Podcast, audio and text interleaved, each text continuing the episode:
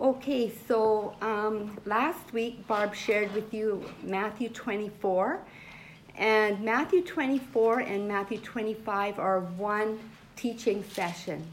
And it was triggered by the disciples asking Jesus, and what will be the sign of your coming and of the end of the age?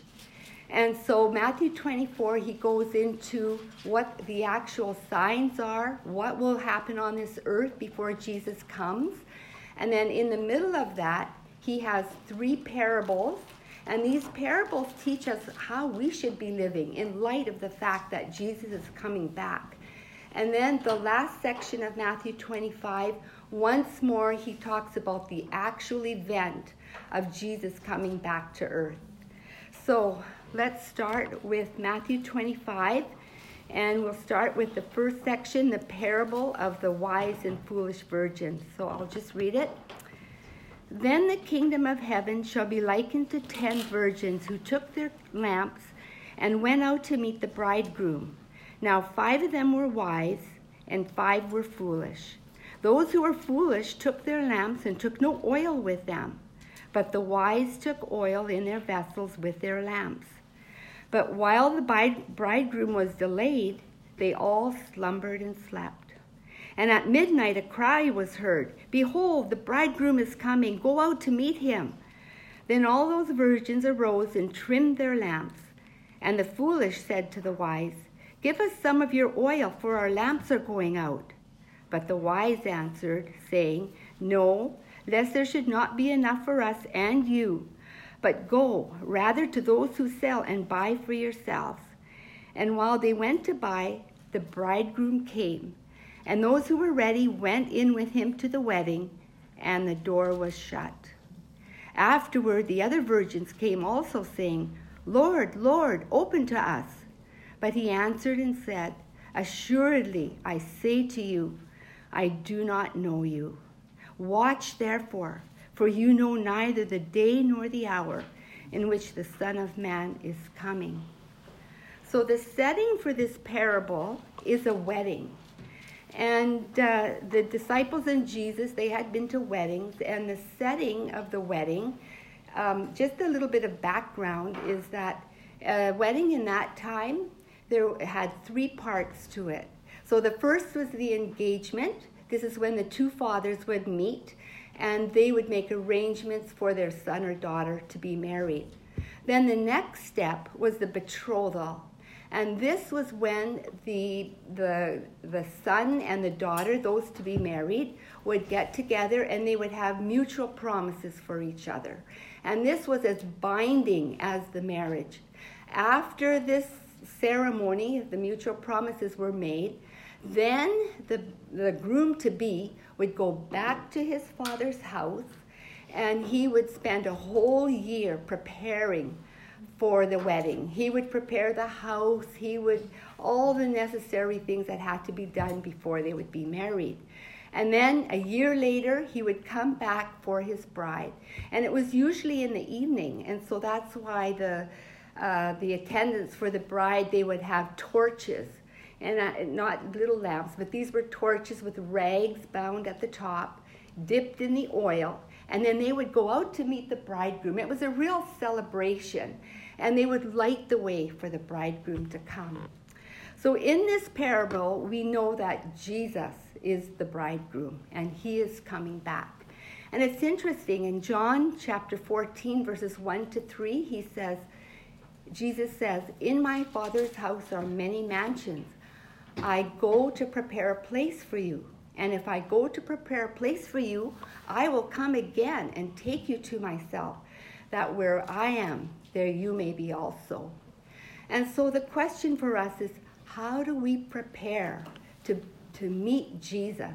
And I think in this parable, we learn that the first thing we have to do is to make sure that we belong to him. And so when we believe in Jesus and trust him for the forgiveness of our sins, what he did for us, we come to know, we come to belong to him.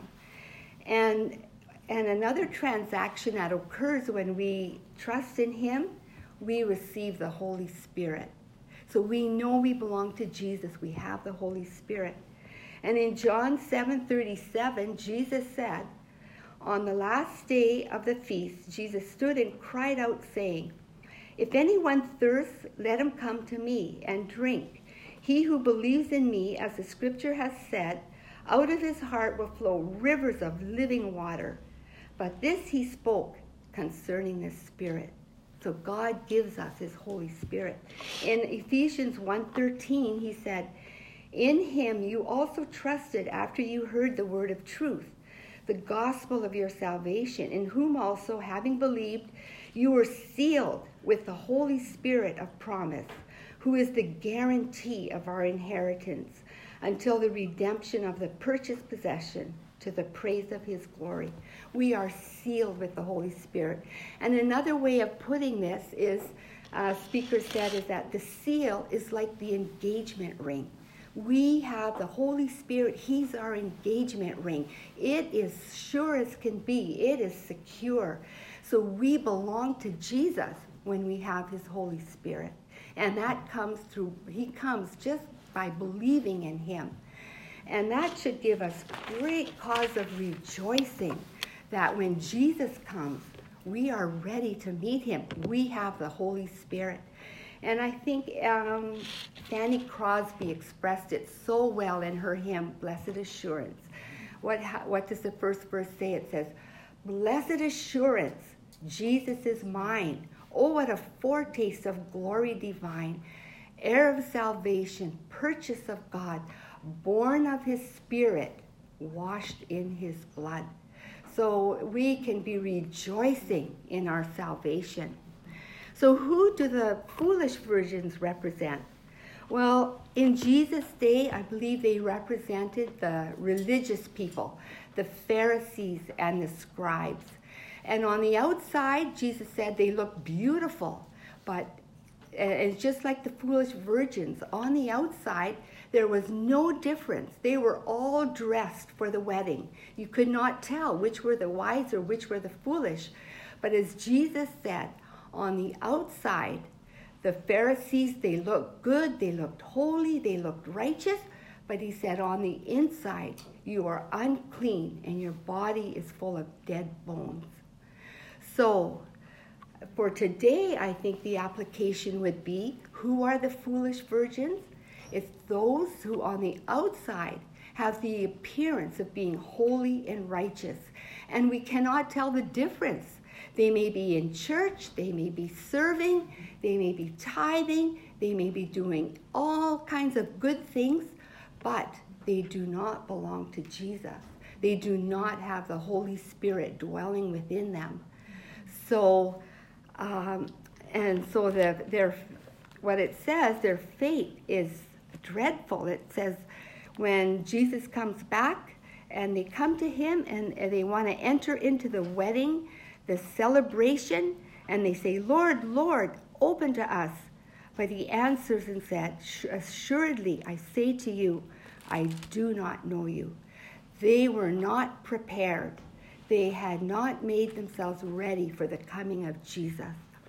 And so the last verse in this parable, Jesus says, watch therefore, or another way to say that is, be ready, for you know neither the day nor the hour in which the Son of Man is coming. So for us, the question is, do we know that we belong to him? Do we have his indwelling Holy Spirit? And the stakes are so high. Let's make sure that we are truly his. So then the next parable is the parable of the talents.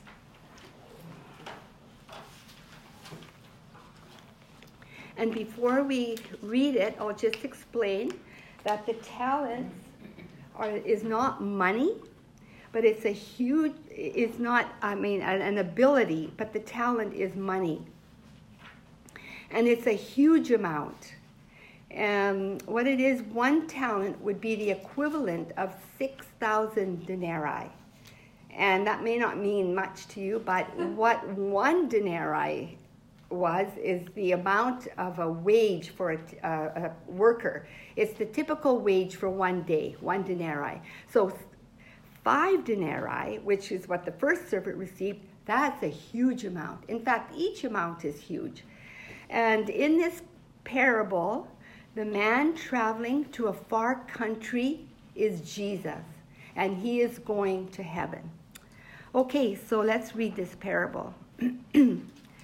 For the kingdom of heaven is like a man traveling to a far country, who called his own servants and delivered his goods to them. And to one he gave 5 talents, to another 2, and to another 1. To each according to his own ability, and immediately he went on a journey. Then he who had received the 5 talents went and traded with them, and made 5 talents more. And likewise, he who had received 2 gained 2 more also. But he who had received 1 went and dug in the ground and hid his Lord's money. After a long time, the Lord of those servants came and settled accounts with them. So he who had received 5 talents came and brought 5 other talents, saying, Lord, you delivered to me 5 talents. Look, I have gained 5 more talents besides them. His Lord said to him, Well done, good and faithful servant. You were faithful over a few things. I will make you ruler over many things. Enter into the joy of your Lord. He also who had received 2 talents came and said, Lord, you delivered to me 2 talents. Look, I have gained 2 more talents besides them. His Lord said to him, Well done, good and faithful servant. You have been faithful over a few things. I will make you ruler over many things. Enter into the joy of the Lord. Then he who had received the 1 talent came and said, Lord, I knew you to be a hard man, reaping where you have not sown, and gathering where you have not scattered seed. And I was afraid, and I went and hid your talent in the ground. Look, there you have what is yours. But his Lord answered and said to him, You wicked and lazy servant, you knew that I reap where I have not sown, and gathered where I have not scattered seed. So you ought to have deposited my money with the bankers, and at my coming I would have received back my own with interest. So take the talent from him and give it to him who has 10 talents. For to everyone who has, more will be given, and he will have abundance. But from him who does not have, even what he has will be taken away. And cast the unprofitable servant into the outer darkness. There will be weeping and gnashing of teeth. So in this parable, what the man who went away and gave his servants goods to them, that represents Jesus going to heaven. And while he is in heaven, we are his servants. And he has given us gifts and abilities that he has entrusted to us. We are to manage his affairs while he is in heaven. And so each one of us has that responsibility. Each one of us has a work to do for the Lord, to use the gifts and the abilities that he has given us.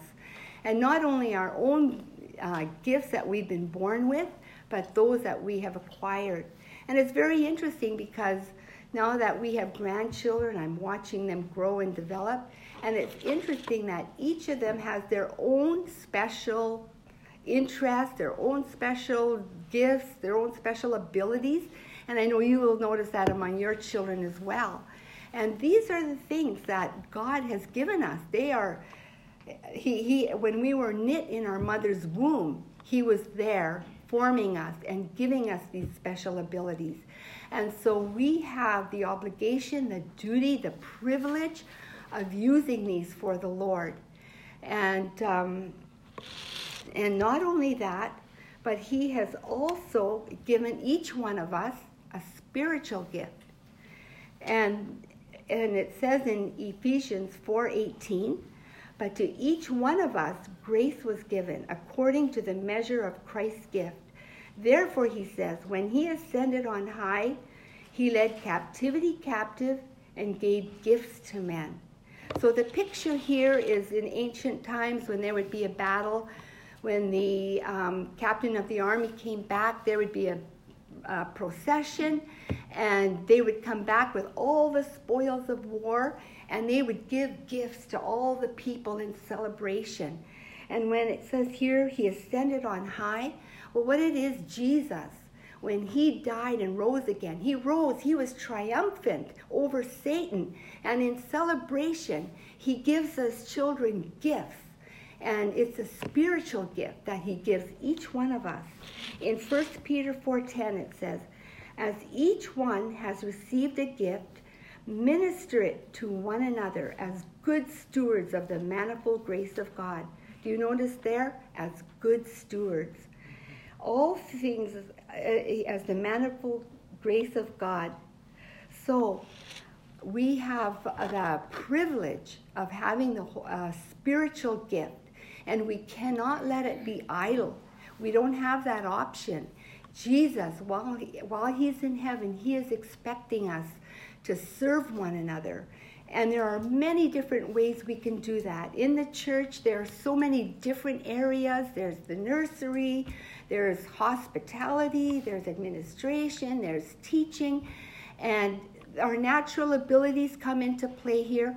But there's also the spiritual gift. That's a gift. It's not something we normally have. It's a gift. And it can be along with our natural gift.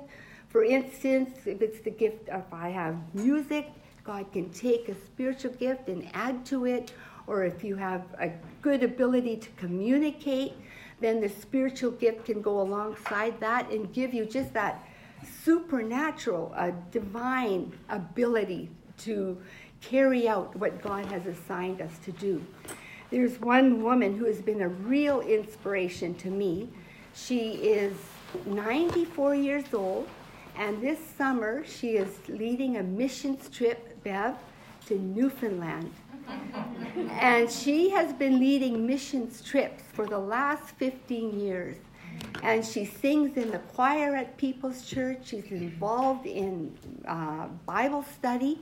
But what it is, she has inspired me that, you know something? We can never reach that point where we say, I'm done. I'm retired, I've served the Lord, we use our gifts and abilities. And in fact, when Jenna asked me to teach Sunday school 2 years ago, I hummed and hawed and I said, I think I'm too old for this. And I was like the servant who was lazy. I was feeling, you know what, I just don't feel it. But then I'm so thankful the Lord convicted me and I said yes. And the thing is, when we use our abilities for the Lord, when we use our spiritual gifts, there is joy. The fruit of the Spirit is joy. And if maybe you're lacking joy in your life, it could be maybe you're not using your gifts and your spiritual gifts for the Lord. Now, the next thing we notice is that when Jesus comes back, we will give an account to him. And the encouraging thing is that when we stand before him, he will judge us, not on our accomplishments, but he will judge us on our faithfulness. And that is such a relief. We don't have to show him all this big set of accomplishments because he gives to us according to our ability. It can be our accomplishments, maybe this many or this many, but that's not the point. He said, well done, for you have been faithful over a few things. And so for us, the point is, are we faithfully serving him with our time, our energy, our abilities? And we can expect then him to say, well done, thou good and faithful servant. You have been faithful over a few things. I will make you ruler over many things. Enter into the joy of your Lord. And so from here we learn that the reward is exactly the same. So whether we have done lots or or a small amount is not the point. The point is if we have been faithful, and if and our reward will be the same. So then we see the next servant, and this is the servant who does not know Jesus, does not belong to him. And we know that because of the way he refers to Jesus. He says, "Lord, you are a hard man. You are mean. You have expected more of me than I'm even capable of So we know that he did not belong to Jesus. And the Lord answered him. The Lord exposed him and said, "You wicked and lazy servant, you knew that I reap where I have not sown and gather where I have not scattered seed. So you ought to have deposited my money with the bankers." And then he says to him at the end, "He casts the unprofitable servant into the outer darkness, and there will be weeping and gnashing of teeth." It's a terrifying outcome. May we hear the Lord say to us, "Well done, good and faithful servant." So the next section, the last section now, is when the Son of Man will return. So this is now a real event. It's happening in the future. It hasn't happened yet. And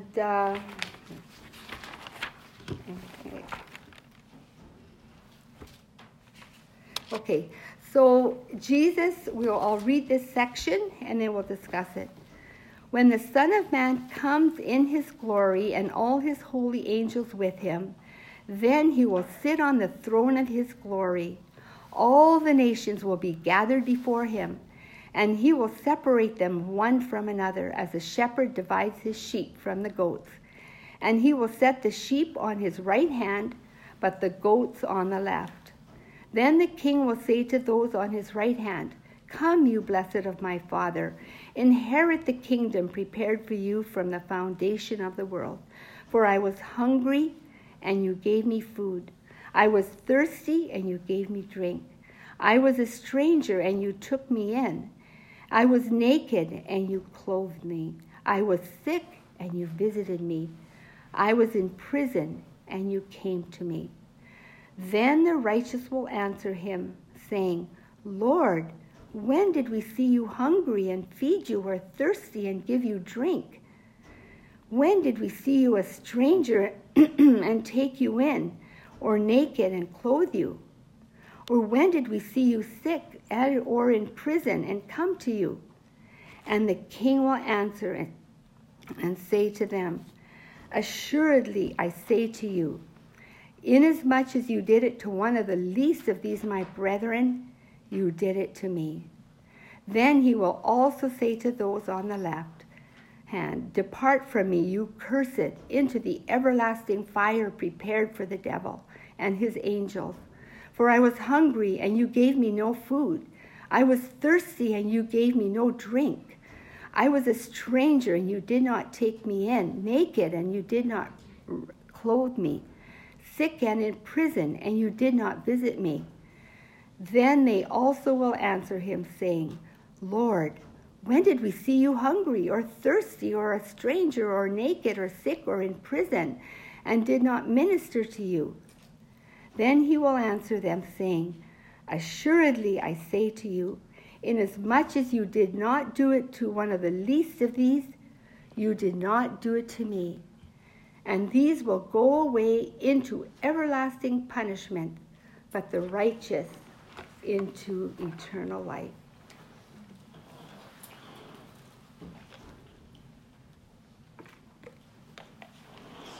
So what we notice from the first verse is that when the Son of Man comes in his glory and all his holy angels with him, then he will sit on his throne of glory. And in chapter 24, Jesus refers to that as well. And it says, "For as the lightning comes from the east and flashes to the west, so also will the coming of the Son of Man be." So when Jesus comes back to earth, he's going to come in a very visible way. It's going to be like lightning across the sky. everyone will see him. And in Thessalonians, it says he's coming with his angels with fiery vengeance. He's coming to earth to execute judgment. And it's going to be a terrifying experience to see Jesus coming if you do not know him. There will be fear and trembling. And then we notice when he comes this time in the previous chapter in the parables, he's referred to as a bridegroom, as the man who went to a far country. But in here, Jesus is now referred to as the king. He's coming back to rule. And again, he comes and he's going to judge all the nations. They will all appear before him. But it's not the nations as a whole. Again, he will judge individuals, and he will separate them as sheep and goats are separated. The sheep on one side, the goats on the other. And that, again, it represents two classes of people. All through this chapter, we see two classes, those who know Jesus and those who don't know him. And so they are separated. And so for the first ones, he said, "Blessed are you. I was hungry and you gave me food. I was thirsty and you gave me drink." And it's almost like the people, when they answer him, they say, "When did we see you hungry? When did we give you drink?" It's almost like they're astonished. We don't remember that. And I think these types of things that he's referring to can be classified more as mercy ministries, showing love to each other, just small things, meeting practical needs. It's giving someone a meal when they're in need, or visiting someone who's sick.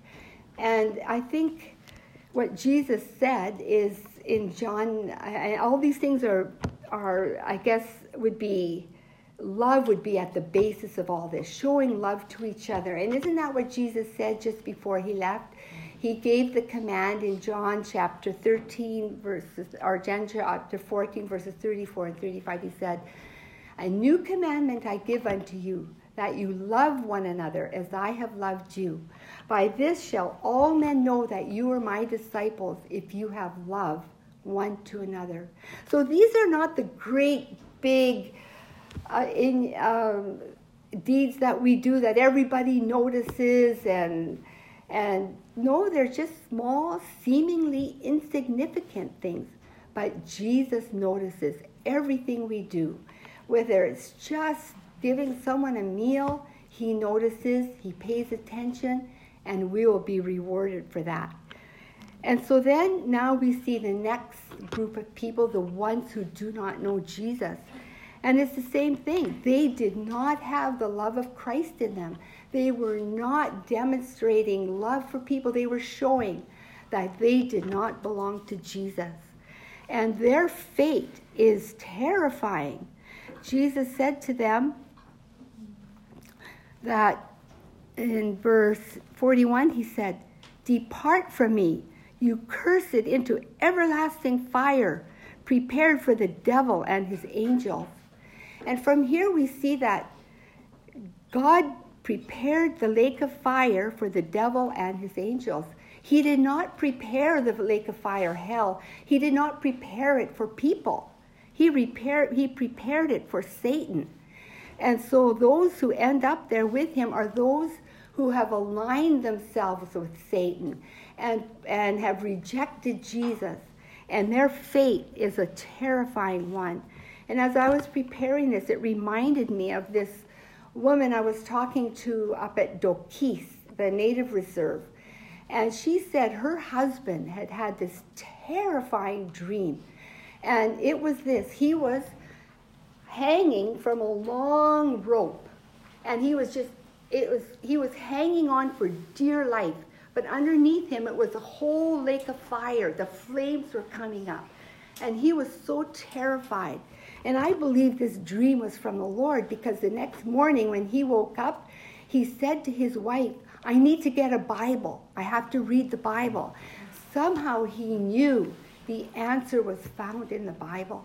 And he read the Bible from the beginning to end, she said, and hopefully, trustingly, when he came to John 3:16, for God so loved the world that he gave his only begotten Son, that whosoever believeth in him should not perish, but have everlasting life.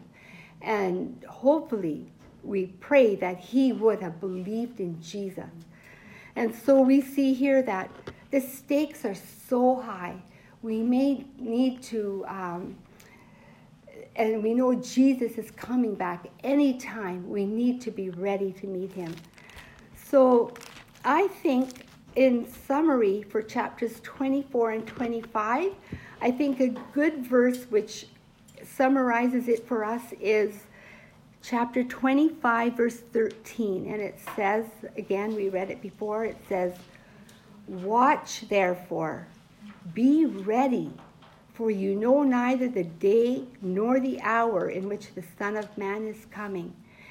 And in light of what Barb shared last week in teaching us through Matthew 24, it seems like when we look at the world around us and all the signs that are coming to pass, that his coming is soon. And so how do we prepare ourselves? How are we going to watch? The first thing we do is to make sure that we belong to Jesus, that we have put our trust in him, that his Holy Spirit is dwelling in us.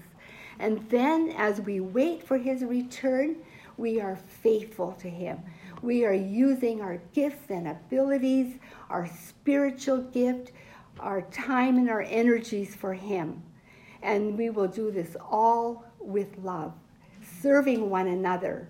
And Jesus, he said there, "You did this unto my brethren." Well, it's each other. That's who we are. We are his brethren. So we serve each other in love. So shall we just finish with prayer and thank the Lord for this? Heavenly Father, I thank you for your word. I thank you that it is powerful.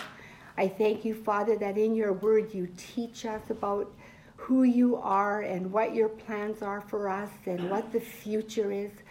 Thank you, Father, that we can have a blessed hope, that we are going to be rejoicing when we see you. And Lord, I pray that each one of us would be ready to meet you and that each one of us will hear you say to us, "Well done, thou good and faithful servant." Thank you in Jesus' name. Amen.